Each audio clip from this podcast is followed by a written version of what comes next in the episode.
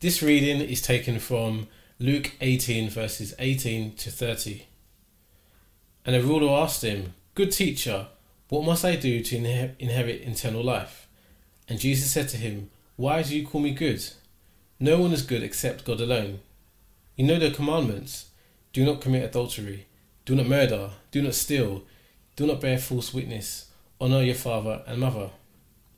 And he said, All these I've kept from my youth. When Jesus heard this, he said to him, One thing you still lack. Sell all that you have and distribute it to the poor, and you will have treasure in heaven, and come follow me. And when he heard these things, he became very sad, for he was extremely rich. Jesus, seeing that he had become sad, said, How difficult it is for those who have wealth to enter the kingdom of God. For it is easier for a camel to go through the eye of a needle than for a rich person to enter the kingdom of God.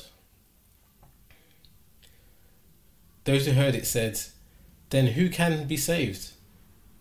But he said, What is impossible with man is possible with God. And Peter said, See, we have left our homes and followed you. And he said to them, Truly I say to you, there is no one who has left house or wife or brothers or parents or children for the sake of the kingdom of God, who will not who will not receive many times more in this time and in the age to come eternal life. Good morning. It's nice to be with you, albeit virtually, this morning, and hopefully I'll be seeing some of you on Zoom in a few minutes' time. And hopefully, when lockdown ends in maybe a couple of weeks' time, you never know, we can all meet up in reality. Amidst much depressing news, it was wonderful to hear last week about the potential breakthrough of the steroid treatment for some patients in hospital with COVID. A simple steroid could save some lives.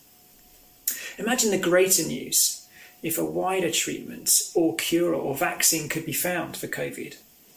An end to death by COVID, an end to social distancing, an end to homeschooling, that'd be a good thing for many in my family, including myself. An end to damage to the economy, to jobs, to welfare, to mental health.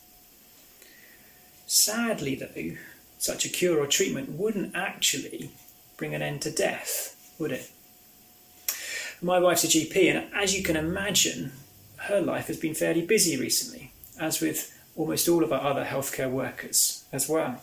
Many of her patients have been hospitalised some very close to death. Most were fearful then, some were terrified, and some have remained terrified, terrified of dying and what might lie beyond death. Despite escaping COVID, thankfully, death is still on their minds. Any vaccine or cure for COVID will not take death off humanity's agenda either. It's been on our agenda and in our faces since Adam and Eve turned their backs on their good Creator. It's somewhere in our minds collectively since then. From Homer to Harry Potter, numerous films, including Infinity War, are full of death and our fear of death and what to do about death. It's in our books, in our films, in our lives. Which is why the question in today's Bible passage is so important. Uh, look at verse 18 again. What must I do to inherit eternal life? What must I do to escape death? What must I do to not be terrified? What must I do to have better news, even than a cure for COVID? What must I do? Deep down, we know there is something more to life than this life. How do we get it? Can we get it? And can we be certain about it? But before we get there, we need to back up a bit. In order to understand any part of the Bible, like any piece of literature, writing, article, newspaper, whatever, you've got to look at the context, what's going on around the sentences, around the chapter, around the book. And even more so when it's a one off guest speaker. How do you know I'm not getting on my hobby horse, my favourite thing to speak about? Well, context helps us to understand a passage better and to check the speaker's agenda. So Luke's Gospel was written to give his readers certainty about what they'd heard about Jesus. and to encourage his readers to speak about Jesus, the forgiveness he brings as the risen Lord and Christ. We see that at the beginning of the Gospel and at the end of the Gospel in Luke 1 and chapter 24. And then Luke carries on that theme with his second volume in the book of Acts. Luke's explicit purpose should help our understanding of all the passages of his Gospel. And not to make them say exactly the same thing or, be boring, but to give us certainty, certainty in particular ways about particular aspects of Jesus and the good news he brings, and the good news we're to bring others. That's the whole book context. The more immediate context of our passage is that from chapter 9, verse 51, Jesus has set his face towards Jerusalem. He's heading to the death that he's promised and the resurrection. And on his journey, he deals with different questions and issues and provides markers so that you know which kind of mini section or question you're in. Luke writes, on the way, dot, dot, dot, at various points, so we know which section we're in. And in our on the way section, it's 17 verse 11 to 19 verse 27. And as Jesus approaches Jerusalem, he's asked, When will the kingdom come? In 17 verse 20. People are wondering if Jesus is about to bring in the wonderful kingdom of God, the place of perfect peace, of no disease and no death, but destruction for God's enemies. And Jesus answers by talking about two aspects of this kingdom. He says there'll be a future coming. In 17, verse 20 to 37, it will be cataclysmic, unmistakable, and divisive. What we think of as the last day or a judgment day, the day when Jesus returns. That's one aspect of when the kingdom will come. The other aspect is the present coming of the kingdom. In 18 verse 1 to 19 verse 10, Jesus tells people the kingdom is in the midst of them, it's among them. It's where his people pray patiently to a heavenly Father. It's where the humble are exalted. It's where Jesus seeks and saves lost people. That's what it means for the kingdom to be in the midst of them. And that's the kind of work that Jesus has been doing for the last 2,000 years. And then after that little bit, Jesus talks again about the future kingdom and how we should live in the delay between the now and the not yet of that kingdom. So, today's passage, we're in the middle of that bit about the present coming of the kingdom, about who it's for.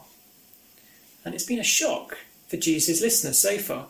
Rather than an upstanding religious leader like a Pharisee, Jesus has said that an immoral, greedy traitor, like a tax collector who simply relies on God's mercy, can be in God's kingdom, can know the verdict of Judgment Day that he's innocent, he's justified. He can know that verdict today. Jesus told the parable about the Pharisee and the tax collector to people who are trusting in their own morality and righteousness in 18, verse 9 to 14. And then Jesus says, that the kingdom, that being right with God, being accepted, can come to people who are like little children, people who have no significance in Jesus' day, were children. And Jesus says you can enter the kingdom if you're like them. Great news, you'd think, but shocking for many people. And that led to our question today in verse 18 What must I do to inherit eternal life? Well, hopefully that's given us some bearings on where we're going and how we get there. But let's look at this passage then in more detail. Uh, the ruler, as he's called in verse 18, recognizes something about Jesus, doesn't he? Good teacher, what must I do to inherit eternal life? He asks. He's probably been listening to Jesus. He asks the same question as another religious leader back in 10, verse 25 which led to Jesus' story about the Good Samaritan that you looked at last week with John. But last week's question was a test or a trap for Jesus. Our question today seems more genuine. And Jesus isn't harsh with the man. He looks on him with sadness at the end, doesn't he, in verse 24? But that's to get ahead of ourselves. What does Jesus say first? Well, look at verse 19. Jesus says, Why do you call me good? No one is good except God alone. Some of my friends, on hearing that, think Jesus is saying, I'm not God, I'm not divine. I don't think that's right from the rest of this gospel and the rest of the Bible, but it's also not being a careful reader of this particular passage. Does Jesus imply, Why do you call me good? Uh, no one is good except God alone, and I'm not good, so I can't be God? Or is he implying, You say I'm good, but no one is good except God alone? So are you suggesting I might be divine?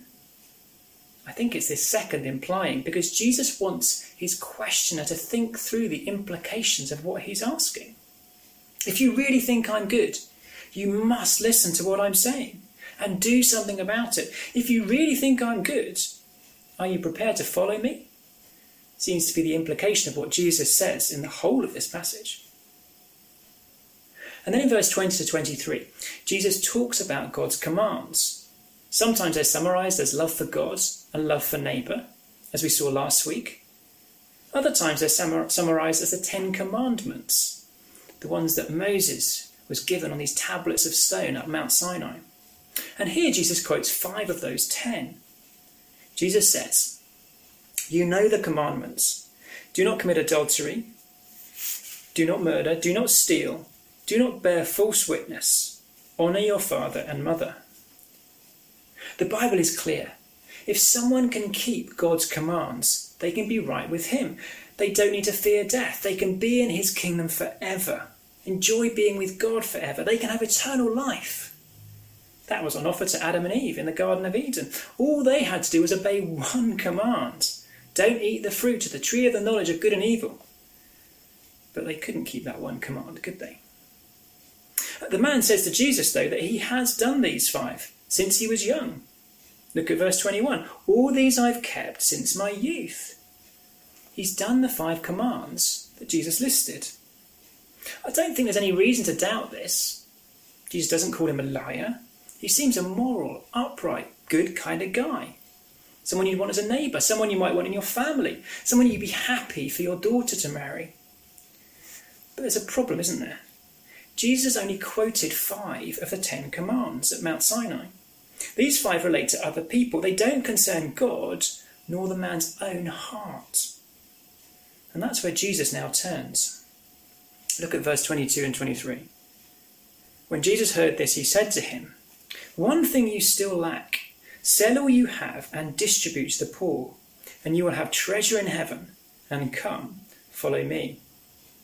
But when he heard these things, he became sad, for he was extremely rich. Does the rich man lack one thing? Yes, he does. But it's the biggest lack of all. He lacks a love of God above all things. He loves his money more than he loves God. And his love, his lack of love for God, shows his lack of love in other ways too. Jesus doesn't quote the first four commands of the Ten Commandments, those are directed towards God. And so the implication is he hasn't kept those commands. Jesus also doesn't quote the tenth command do not covet, which is about wanting what is not yours, wanting more and more stuff. That's something that clearly goes on in your heart and can't be seen. Jesus clearly sees his heart which is quite a godlike thing, really, isn't it? And if we've been reading closely in Luke's Gospel, we'll see this elsewhere too. Whilst the rich man asks a genuine question, he's not a genuine disciple. He's not listened to Jesus in chapter 12 when Jesus taught about trusting God and not being anxious about material things. He's not counted the cost of following Jesus in chapter 14. He's not seen the dangers of loving money in chapter 16 ultimately he's not willing to give up his life and follow Jesus in chapter 9. The rich man can't give up his riches, and so he can't receive eternal life. He can't receive the ultimate vaccine. He can't receive hope beyond the grave. He can't enter God's kingdom. He can't have peace now about his future or with God forever. No wonder Jesus looks on him with sadness. He can't do what is needed. Which begs the question can we? Can we do what is needed to receive eternal life? But before we answer that question, we need to ask is Jesus asking us to give up our riches to follow him to receive life? Just like he asked this rich man? Well, no, and yes. No, because he's speaking directly to this man, and Jesus knows his particular heart and what's keeping him particularly from following God. Jesus doesn't ask this of everyone in Luke's Gospel. And for example, just a few verses further on, in chapter 19, verses 1 to 10, a very rich man, Zacchaeus, starts following Jesus and receives life. But Jesus doesn't tell him to sell all he has and distribute the money to the poor. So, no, Jesus is speaking specifically to this man, to what's in his heart, to what's stopping him from following Jesus and receiving eternal life. But yes, there is a sense that Jesus is asking the same thing. Will we give up what is the, ever is the most important thing in our lives, in our hearts? Whatever is taking the place of God as the person who directs our life, as the person who should be first in all of our love? Who directs our thoughts, our words, our deeds. Whatever it is, are we willing to give it up? If we do, we'll receive eternal life. Think about what gets you up in the morning, what you think about during the day, what keeps you awake at night. What do you desire most of all? What causes you to do what you do? It might be another person, it might be a feeling, it might be another religion, it might be a morality, a desire to do good, or just a desire to please yourself in some way, to seek comfort, ease, that kind of thing. Can you give it up? Is it easy to walk away from all the time? I suspect not. I know I can't do it. I can't change my heart and its desires for comfort and rest and self centeredness. And so, in many ways, I'm left in a similar place as this man, which is what Jesus then discusses in verses 24 and 27. Jesus, seeing that he'd become sad, said, How difficult it is for those who have wealth to enter the kingdom of God. For it is easier for a camel to go through the eye of a needle than for a rich man to enter the kingdom of God. Those who heard it said, Then who can be saved? But he said, What is impossible with men is possible with God. Jesus tells people that riches get in the way of God. They get in the way of seeing yourself as a needy person, like a tax collector, outcast from society, or like a child, insignificant. Jesus' comments about the camel and the needle show this. It is impossible for a camel to go through the eye of a needle unless you liquidize it. And then clearly it's not a camel anymore, is it? Jesus is being both absurd and humorous to make his point. It's impossible for a camel to go through the eye of a needle. So, even more impossible for a rich man to enter the kingdom of heaven. And that leaves the crowd's question, doesn't it? Then, then who can be saved? They thought riches were a sign of God's blessing. If someone was so blessed by God and they can't be saved, then what hope is there for the rest of us? It's like us looking at Marcus Rashford Putting aside that he plays for Man United, which is clearly wrong, he's done some amazing things. He's a rich young man, gifted at football, and has used his celebrity status to good effect, to great effect. It's shocking we can't feed our children in this day and age. But Marcus has got some good done for them. Marcus is the kind of guy who should inherit eternal life, shouldn't he? He's not immoral or selfish like other footballers or celebrities. He's the kind of guy our culture values.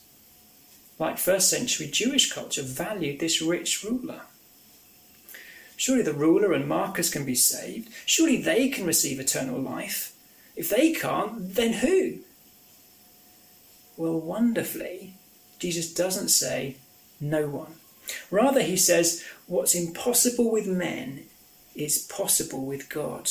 Uh, the rich man can't give up his riches to receive eternal life. The Pharisee can't give up his morally upright, religiously pure ways to receive eternal life. Marcus Rashford can't give up his good deeds to receive eternal life. I can't give up my self centeredness to receive eternal life.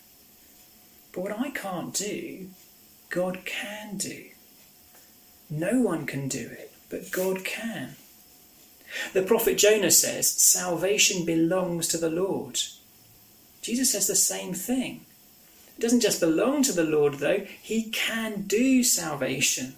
Jesus teaches elsewhere that he can change people's hearts, that the Holy Spirit can transform people's hearts and lives and turn them to God, to follow Jesus, so we and anyone else can receive eternal life. What we can't do, God can. Just as Jesus shows a few verses further on. There he opens the eyes of a blind man. The blind man can't do that. Actually, no one else can do that either.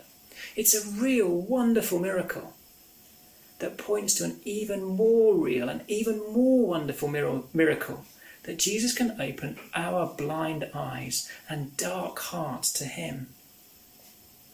So, to those of us who are already following Jesus, be certain that God has enabled you to do this. You couldn't do it on your own. He's done the impossible in your heart. He's changed your heart. He's opened your eyes. He's made you like a little child, willing to hold out your hand to Jesus. He's brought us into his kingdom, something we couldn't do. Rejoice in this eternal life. Look forward to it. Luke wants us to be so confident in it that we talk about it with other people. We share it with those who do not have this hope, who are terrified, maybe. And most importantly, don't look down on others who don't have this life yet. We haven't worked it out ourselves. God has been kind and opened our eyes. We haven't put God first in our hearts. He's opened our heart to Him. We shouldn't be those that look down on others with contempt. Jesus already spoken against such people in the parable of the Pharisee and the tax collector in chapter 18, verses 9 to 14. And to those of us listening who aren't already following Jesus, do you see you can't receive eternal life on your own? It's great you're listening in, but you can't have hope beyond the grave through your own efforts. Whatever you think is the most important thing in your life, this won't give you eternal life. And you can't give it up on your own either to receive eternal life. Do you see the desperate state you're in? If you do, then, like a little insignificant child, come to Jesus. Like someone who's an outcast tax collector, come to Jesus, ask Him to do the impossible, to change your heart, to open your eyes, to give you eternal life. Will you? But before we finish, just for a few minutes, we've got some final words of Peter to look at. Having heard all this from Jesus about how impossible it is to be saved, Peter seems to ask Jesus whether it's worth giving up anything and following him. Look at verse 28 to 30. Peter said, See, we've left our homes and followed you. Jesus said to them, Truly I say to you, there is no one who's left house or wife or brothers or parents or children for the sake of the kingdom of God who will not receive many times more in this time and in the age to come eternal life. It's hard to know Peter's tone. Is he boasting? We've done it. Or complaining? Was it worth it? It's hard to know. But Jesus reassures him it's worth it. It suggests that Jesus doesn't think Peter is saying he's done it, but that Peter's suggesting we gave up everything, but we won't receive anything because it's all God's work. But Jesus reassures him, saying it is worth it in this life and the next. A couple of American friends moved to this country 50 years ago to help students in London know more about Jesus, to tell them about eternal life. They left homes and family, and yet say God gave them many homes and many families through the believers they've got to know here. Another friend, a Pakistani, started following Jesus about 25 years ago. His family disowned him, disinherited him, have tried to kill him. He's lost everything. Yet he too says he has many homes and many families now through his unity with other believers. And I know friends at THCC who say the same. So, for my friends at THCC, for my American and Pakistani friends, even if they haven't received good things from fellow believers here, and they have, they each say it's still worth following Jesus. They have peace with God now, forgiveness forever. They have eternal life to look forward to. They don't fear dying. They're not terrified, like my wife's patients and maybe your neighbours. They have real and certain hope beyond the grave. They've good news that's even better than news for a cure of COVID. Are you certain of these things as well? Are you able to rejoice in them? Are you able to share them with others? Maybe those who are terrified. I hope so. Let's pray we'd all be more certain of these things. Let's pray now. Our Father in heaven, we thank you that you can do the impossible. You can open our blind eyes, open our dull hearts to see Jesus, to know who he is. Thank you for helping many of us to be like little children and come to him. Please would you carry on that work in many others in our area, drawing them to the Lord Jesus, bringing them out of their fear of death and giving them eternal life. Help us to be more certain of these things and more able to speak about them with all kinds of people. In Jesus' name, Amen.